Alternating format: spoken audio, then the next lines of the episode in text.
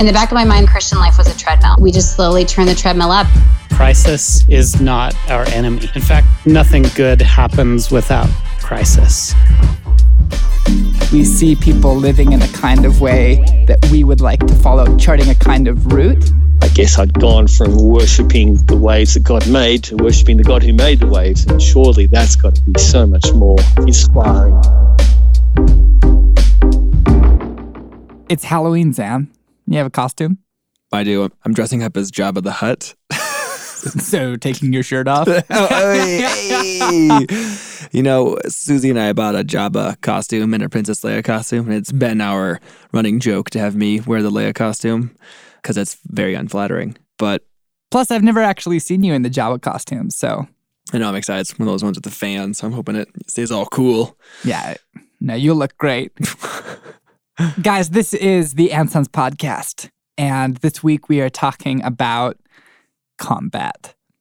There was an article in this past issue of Ansons called Cousin Dwallo that was inspired by a conversation that we had with a guy who was out in town. There was a group of them, and he had raised this question of like, we all, I don't know why he was lumping us in this category, but he was making the assumption that there's a particular audience that likes reading books written by Navy SEALs, Marines, lone survivor. You know, this is a genre of film and literature that people are now applying to civilian life.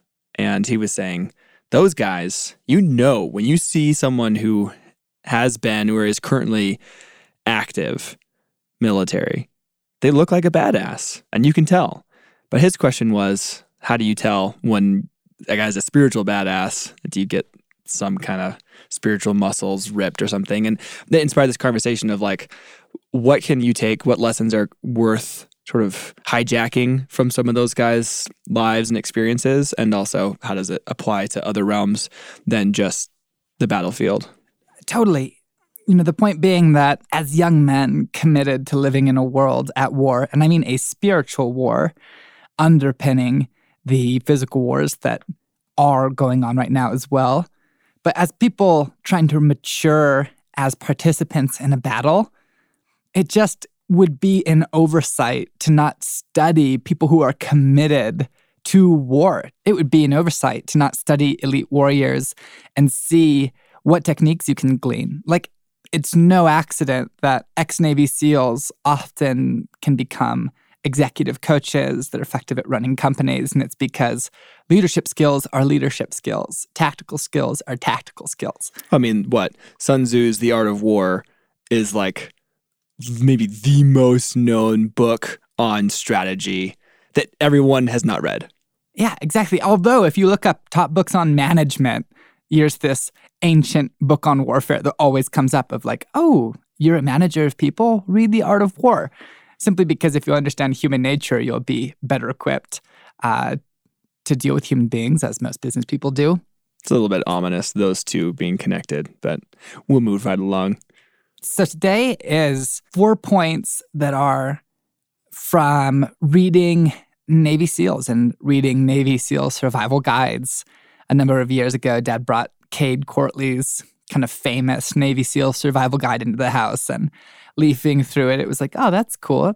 It's helpful for getting out of tough situations. But then later, thinking about it, kind of had the revelation oh my gosh, you can apply those anywhere. And then more recently, I was listening to the Tim Ferriss podcast, probably a lot of cross listeners out there. And Tim, Timmy P, and our boy Timmy, Timmy F, Timmy F. And Tim was out of town, so this Navy SEAL, Jocko Willink, who has his own podcast, took over.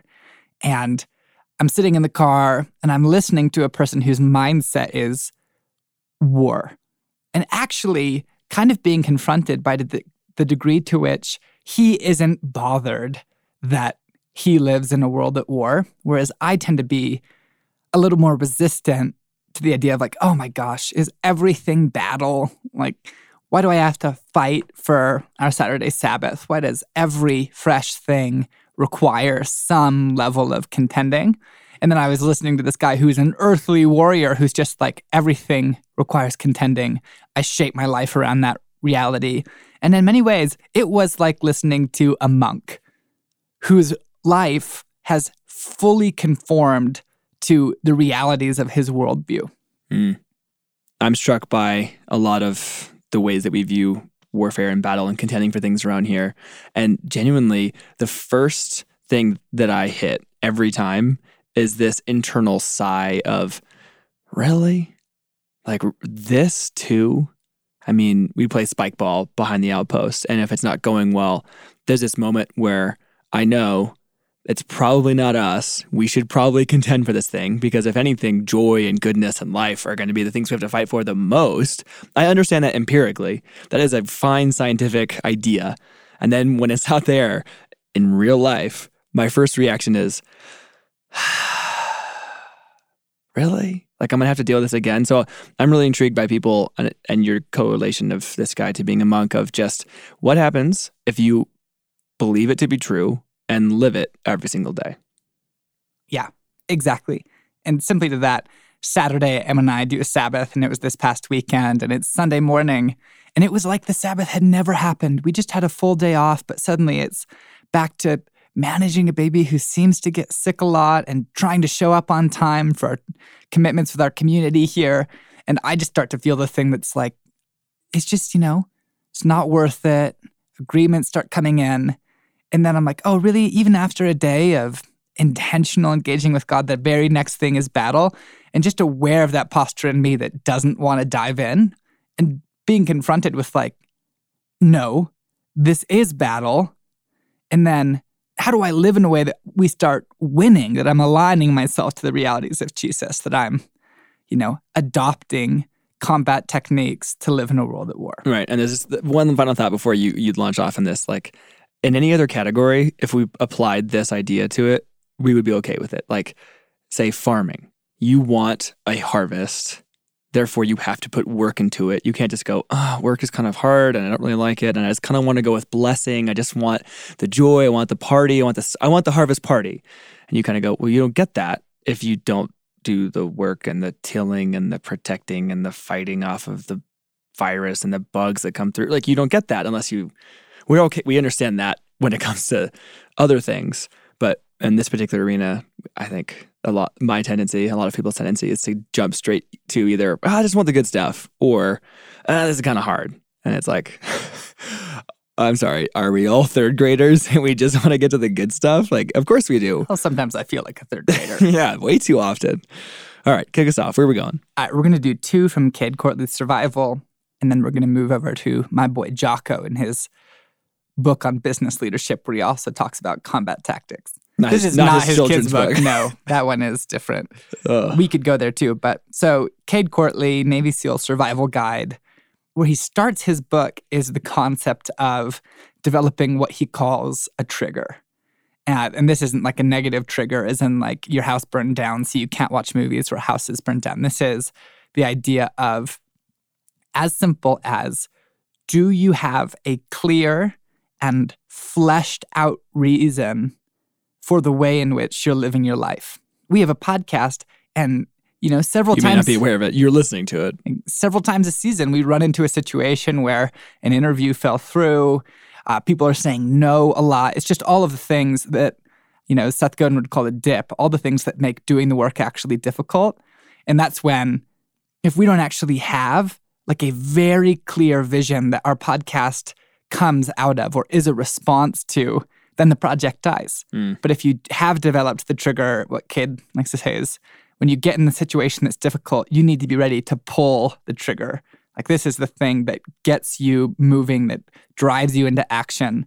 And so, like a classic example would be we're members of a missional community, a home church community here in Colorado Springs. And Em and I are part of one that's, you know, one side of town. Sam and Susie are part of a different one. Almost every morning that there is some obligation, some like, okay, we've agreed to this rhythm. We're heading over. We're going to pray for the city in this area. And I run against the, the opposition of the church in the world. Like every time. It's not like, oh, cool, we were going to do a worship night and we really wanted to go and we went and it was amazing. and then we just continued enjoying the bliss of our salvation. It's Yeah, like, like what plot, what book, what story, what anything unfolds like that. I mean, whose life goes like that? yeah, awesome. it's there's a worship night and I just ruined dinner and am stressed because she's had a baby all day and I didn't come home for lunch, so she hasn't actually eaten enough. And we're trying to move out the door. And this is one of those moments where it's like, okay, what's the trigger? What is our vision for our marriage, for our mission in the church, for the need of worship that's going to get us moving when actually all of the momentum is against us moving in a good direction. Mm. I like his metaphor because it implies action, obviously, fairly dramatic and explosive action. What comes to mind to me is almost like a wall when things push you back up against something. So, like the resistance, the difficulty, the what is your threshold? What is your wall? What is your line that you're going to hit before, in his case, the metaphor works really great because there's this before the explosive action forward is re-triggered again, is reactivated, is re. I use the own metaphor and, description. That's super helpful because for your example with hanging out with the MC, we just stop going. we honestly, we make it to like maybe 25% of things because we just got to a point of like, well, this happens and then we get pissed and then we fight with each other and then we get mad at everybody else who's there because of their way of not handling us well. And for us, our trigger is mostly do we want to keep USS Eldredge family afloat? Not do we really want to be engaging this community? In which case, if engaging the community isn't the trigger, it ain't gonna happen. Totally. And it, it just even makes me think of like Paul writes about Jesus uh, on account of the vision that was set before him and during the cross of like this basic concept of do you have a grounded reason, a vision of what you're moving towards and why that is capable of withstanding difficulty, that is the thing you can rely on to propel you through conflict? And if not, you kind of need to develop that thing or you're starting out of the game. Right. I almost I almost feel like I need sayings everywhere. You know, like gyms have those big motivational graffiti on the walls and locker rooms have like their quote over the door before you go into the field, like to center you. A lot of people get like identity things tattooed to them. I almost feel like I need to be the guy from Memento, where there's just I am riddled with lines and tattoos, and my house becomes like a graffiti art project where it goes, Your purpose is not just getting through the day and finding some measure of comfort and going back to bed, but it sure seems like it is sometimes, a lot of the time, unfortunately. So the charge again to be like, what's your trigger? What is your purpose? What is your life goal here? What like I get annoyed at that person because I'm like, go, go away, person. I'm just trying to make myself and my wife dinner. Like that's that's my trigger tonight. Feed the family literally. No metaphysical greatness or oneness. And then that gets to be a real drag real fast. Like I, we burn through the tank and hit empty and look around and go, oh my gosh, like how often, how long have we been doing this? And this is why I feel like I need to be the, you know, the crazy guy with the short term memory, but the guy who just needs it like plastered. In our community, people write things on their mirrors. They write note cards and tape them to their computers. They get tattoos. They put things on the dashboard of their car. Our desks are like mini torii gates where you actually like need to center yourself and go, this isn't true about me. This is what's true about me. This is what's true about my work. This is what's true about my relationship with God. Every freaking day, I need that stuff. And that's combat lesson one. There's a really nice transition here because you mentioned that most people they seem to view their life as an occasion to experience comfort. Like their motive is to get to a meal or to get to bed as quickly as possible. And everything that interrupts that is contrary to their objective purpose of like, comfort is the goal. And Cade has a really basic comment on that. And his first advice of becoming someone who can withstand a crisis is to aggressively expand your comfort zone. And this is fascinating as a daily practice because it can actually help reframe some of the things that you run across. I think of Dan Allender talking about how in our podcast on conversation, he says that conversation is something that you actually need to practice because when the adrenaline is up, when your cortisol's going crazy, it's hard to make good decisions and you're in this space where if you haven't become comfortable in that environment, you're going to bail or you're going to say the wrong thing or you're simply going to make a bad decision. But something like on purpose asking a hard question in a conversation with your wife or close friend to go, you know what? I'm going to go ahead and use this as an opportunity to expand my comfort zone here with with what I can handle interpersonally with you. Mm. There's obviously like the physical dimension of that of like are you someone who can handle basic discomfort, which I think is actually really important since, you know, our bodies aren't just the shipping container of our soul, they actually influence our soul and by extension our spirit. But there's like, you know, I'm not saying everybody should go sit in the freezer for 15 minutes to, you know, become a better spiritual warrior, Take a nice cold shower. which I do every day. That's that is what you're saying. That's not the point. That's not the point, but it but but the point is, where are you in your life with God? Where are you in your mission? Intentionally expanding your comfort zone, like viewing difficult things as an opportunity to be someone who's actually pretty at ease in the middle of conflict in general. Yeah, there are so many areas that I know that I am comfortable hearing someone's story and having a conversation. Any day of the week, very comfortable. If you tell me more about your story, I have just so many things I can play with and, and go and and love doing that. Our trip to Guatemala as a family, in, uh, back in high school, seeing the trash dump that was the size of a mall and people living in it, not my comfort zone. Yeah.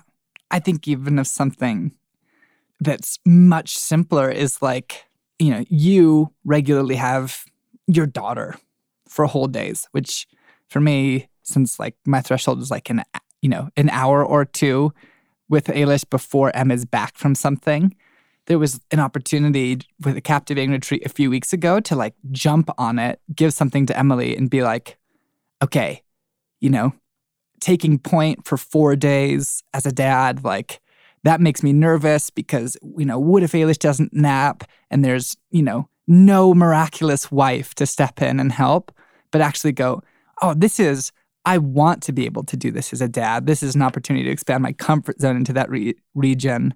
And like, it's just a basic tool. I'm not running around going, like, expand my comfort zone here, do something difficult here. Like, but there is the mental framework of as a daily practice, where are you becoming comfortable both with the spiritual life and with the things that you're called to? Boom. Boom. Give me another one. All right. I'm feeling it. All right. We're, we're going to shift to a super basic combat principle derived from the Navy SEALs. But What- Is this the 40%, the rule of 40%? Is this combat breathing? Is this get off the X? this is get off the X. Okay. So get off the X basically means what is the prime threat to you in a situation? Like you're, you know, you're standing in the crosshairs, and what is the thing that is posing the most significant threat, and how do you disarm that or move out of the way as quickly as possible? Who right now, I want you I want you to raise your hand in your car, in your office, wherever you are, who right now is thinking about a fight with their spouse? Dude, that was totally my example. is that is everybody's thinking about it right now. Let's be honest. I- well, I, right. So I think of times that I've actually seen people, like I've seen dad handle something coming up in mom's heart really well, which is to diffuse the immediate stimulus of a conflict, to then provide some some breathing room to actually go after the root cause. And so, you know, say mom is stressed about she's got a teaching coming up and she's not totally sure you know, what she should do. And on the one hand, dad could come in and he could offer to help write it. He could point out that she's taught before and this isn't anything to worry about. But I've seen him simply go, okay, what is the thing right now that is causing this fear to escalate in mom? Hmm. And I've just seen him go like, ditch it. Like, and I suspect that he knows that that's not going to be the landing place. But they're all, I've adapted that with Emily with certain things of, you know, be like, well, hey, we don't have to go. Like, Mm. and you know, there have been times we've been about to leave for trips, and it's the, and there's a lot of money on the line, and there's a lot of planning on the line. But being able to actually go, you know what, hun, we do not have to fly to Seattle tomorrow. Like, Mhm. remove that, and actually remove that, and all of a sudden, with the, you know, the prime stressor removed, then you have the crisis is over or the crisis is forestalled, and you can actually have a conversation about what's coming up in another person's heart. Yeah, this seems another example to be like the best advice that we've gotten about hearing the voice of God, doing some listening prayer, is taking the pressure off. There have been so many times when we've gone to mom and dad or other people or just sat down on the couch, the two of us, Susan and I, and tried to hear the voice of God on a massive decision. And we didn't see the pattern right away that we were mostly trying to hear the voice of God around big, important, massive, time sensitive choices. And it was dad's advice years ago of like, the pressure is not going to let you hear. And these ideas of time constraints and it being a massive deal right now, all of those are just going to shut down those channels. And so, what can you do to delay the time pressure? What can you do to set this aside and think about something else? And really, it revealed that, like this, like the thing before of expanding your comfort zones, we hadn't been listening to basic things. We hadn't been practicing the okay, just father me today and speak different things to me throughout the day. And I'm listening. And he'd only gone to him to listening prayer in crisis mode. Tell me, should we quit our jobs? Should we move to Colorado? Should we intervene with our brother who's totally being a jerk? I, Somebody I, else, not you. oh, wow, Sam, are you praying for me? um, like just that that advice alone, I think, is something that I probably will print on the business cards and, and hand out to people of like, take the pressure off. It's the best thing you can do for for hearing. And it's the X in that category, right? Like if I'm going to take it away from the spouse examples, because Susie, I know you're listening. We we never have any times when we need to get off the X together. We're totally fine. Um, but in a hypothetical world, neither do Em and I actually. Now Yeah. that you mention it, I remembered. Yeah, yeah, totally. Yeah, get off the X is huge. Yeah, get off the X. So, some other super basic ones like can you identify the prime threat in a situation? I think of people who are often recovering from addiction or get off the X is stop being alone. Sometimes it's needing to get out of the house. Prime stressor right now is the fact that I'm sitting on my couch twiddling my thumbs. Or there's, hey, there's a thing coming up, and I can tell that, you know, back in a family example, for my wife and I, the issue is that she can't see, you know, I already talked about this in the self knowledge thing.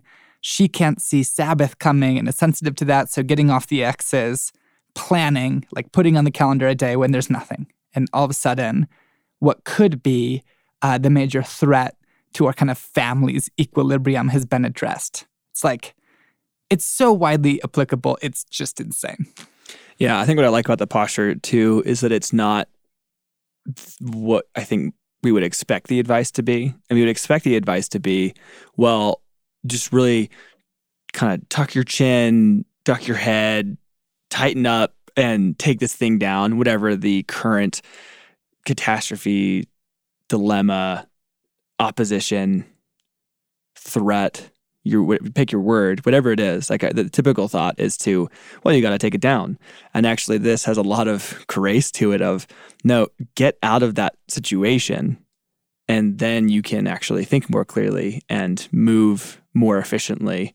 It's not that you were disengaging from it entirely. It's that you were moving yourself from the X, the point of target, and that you were then, when you're free from that point, you can re-engage to use more of this language that we we use all the time. But in this context, it sounds very militaristic. I didn't know which ones you're doing, so I kind of threw at you the combat breathing 40% thing, which are two different rules. And I think they actually apply really nicely to this because again, those are ideas, strategies, mindsets of like combat breathing, slow it down. Five seconds in, five seconds out. Like this is not the crisis that you think it is and you are going to make a very bad decision if you make it quickly and from the hip. So slow down. And the 40% thing is usually applied in exercise, but it applies to long exertions as well. And it's telling yourself that you are actually only 40% through what you think you have to offer the situation. So not only can you give more, you aren't even halfway through what you've got to give. And they're just these really kind, I, mean, shifts, postures, ways of seeing things that they're paradigm shifting. Yeah, they're really important. My last one comes from Jocko Willink and a book he co-wrote with another ex-Navy SEAL, and it's it's hyper tactical, and it's actually four parts. So I'm kind of getting a four for one here. Hey, but it but it is all composed of uh, in the extreme tactics of handling an individual combat situation. What do you do? And I love these, especially in because these are rote skills that I do practice as part of the spiritual life, especially in spiritual warfare. And so the first one is cover and move or cover and maneuver. And Jocko will talk about how that applies to teamwork, but simply, I mean, we can make it even more simple than that. This is something that I will do. You know, I'm I'm having a conversation. I'm to make it about marriage again. I'm having a conversation with Emily, and you know, you hit that point where you think you keep processing, but you're feeling the spiritual thing like dismissal or frustration coming. And like the cover and maneuver will all come up for me is like, hey, um, let's just, um, can I pray really quick? I'm like, hun, I'm feeling some things I need to pray. And I will do some acts of spiritual warfare, bringing the victory of Jesus Christ against some foul spirit and the authority of Jesus, sending it to his feet and then picking up the conversation again after that and repeating that pattern of, yeah, en- engaging the human element of the situation and then also turning. Because I think the two temptations as a person with some kind of spiritual tactical awareness is a person brings me a concern simply to go, this is warfare. Like, because there is warfare going on and immediately launch into, you know, what do I break agreement with? What do I bring the work of Christ against? Where do I proclaim that I'm crucified to the world and view that as the like sum total? Or simply, I'll simply go to the human element and be like, we can process through this, we can handle that. But so just cover or just move. Exactly. And so to put the two together and to view like, actually, this is a very basic, very helpful thing of, hey, let's let's pause in this conversation to address this spiritual dimension to pray together and then return to the conversation. And, and then we're going to hit another point where we need to pray against something else. And we're going to pause and do that. And then we're going to return to the conversation and simply adopting that. Like you and I have to do that when we're planning Anson's issues or when we're, you know, trying to figure out who should handle correspondence with a particular contractor. There's like, wait, hang on, I'm feeling this. Pause, actually handle the spiritual element, do some prayer, return to the conversation, and kind of this tactical back and forth. All right, second one in this, uh, in this four for one. Yeah, you so, kind of your inception here. You're yeah, four within four. Sorry, guys. Uh, one, cover and move. Two is simple. That's it. It's simple. What is it? It's, is it simple? It's what it simple is simple. Simple is are all of the strategies that you're using uh, simple enough that anyone can do them, and are they simple enough that you can do them? Like, how do you take a situation that's starting to heat up and how do you respond in a way that's like you don't need to you know memorize some complex series of relational postures like you know you don't have to like immediately do some complex yoga routine literally i'm talking like this no, is totally. the solution where it's yeah, like yeah oh, i think about how this applies we susan and i've been doing a little bit of research into like our, our eating and good habits to be building for our family and just some of the best advice we keep finding over and over again is craft the way that you're going to be eating into a thing that you can do every single day without thinking about it. And not that it's okay, so on Tuesdays, Wednesdays, and Thursdays, we do this. And then, you know, we're to fast from candida this every other month. And we're to oh, uh, just this weird algorithm that is I'm not sure if it's my cheat day or if it's this or that. And it's like, no, actually, you need to build to the simple thing because it's, it's taking a very different direction than just mar- than marriage and conflict. But as I'm sure he applies it to many areas, what's something that you can do? Simplify it down. Exactly. So, two other areas prayer, you know, what is it? James 4 7 of submit therefore to God, resist the devil, and he'll flee from you. That is a great, simple technique to employ when you're under spiritual attack, when you're under accusation, when you're beginning to feel a ton of anger, when you're just ready to dismiss a project because it isn't going well and you think it's just dog shit, is to go, okay, simple tactic. Submit to Jesus, like Jesus, all that I have belongs to you. I break agreement with I hate this project, renounce the place that I've given my enemy here. I come under the covering and the authority of Jesus Christ. Boom, submission, like coming under the rule of Jesus, submitting your paradigm, your mental framework to the established frameworks of the kingdom, and then going. And, you know, given that having disarmed the powers and authorities, Jesus made a public spectacle of them in the cross, like, and I bring the cross of Jesus Christ against destruction, against destruction of my work. I cut it off. I bring my work under the rule of Jesus Christ. Like, that, that's not a complex prayer. Like you didn't read Nicodemus of the Holy Mountains book, Unseen Warfare, 10 times. Breaking the darkness. Yeah. I mean, there's not a lot of people that actually was pretty complicated.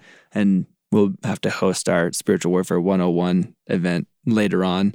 But the key part of that, like the submitting and resisting, like, dang, dude, you like that is very easy. That's very, that's something that you can learn and practice and do. Absolutely. So, Three, somewhat redundant to other tactics, but three is prioritize and execute of a situation's unfolding and you're going, okay, so what is, you know, what's my one number one priority, my number two priority, my number three priority?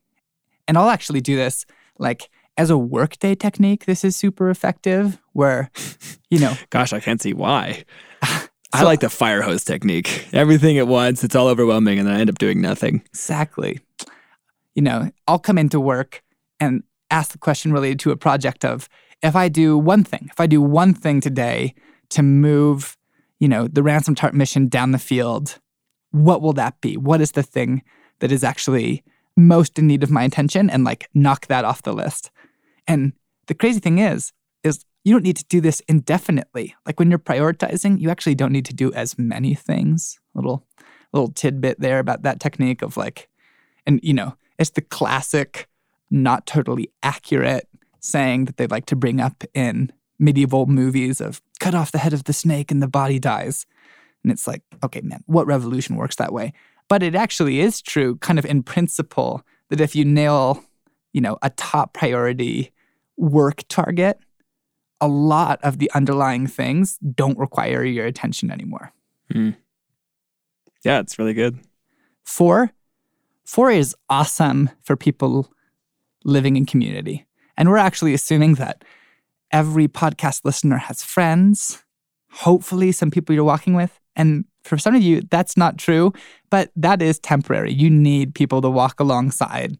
Though we've also admitted that if you are in your 20s and you're taking some of this seriously, you probably are very lonely. And that might not be friends, plural, that might be friend. Blaine's joke of band of brothers is really more band of brother for seasons at a time. Absolutely. So, four is decentralized command. And this is actually one of the success pieces of Ransomed Heart is emphasizing a workplace where every person is walking with God and every person is allowed to kind of come forward to leadership and go, I'm hearing this.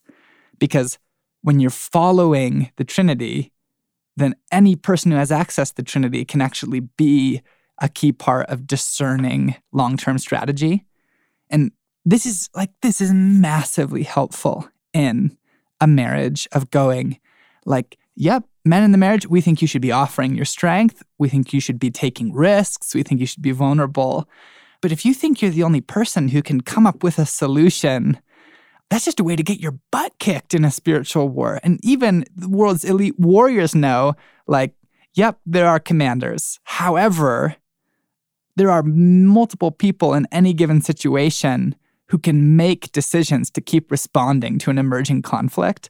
And I don't know how many times, oh my gosh, Emily, like I'll be about to throw down because my default is to like go into an intense time of prayer.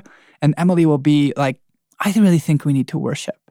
Or I think we just need to take a walk. Like both of us responding to our life, either one of us has permission to actually point out what the next thing that we need to do is.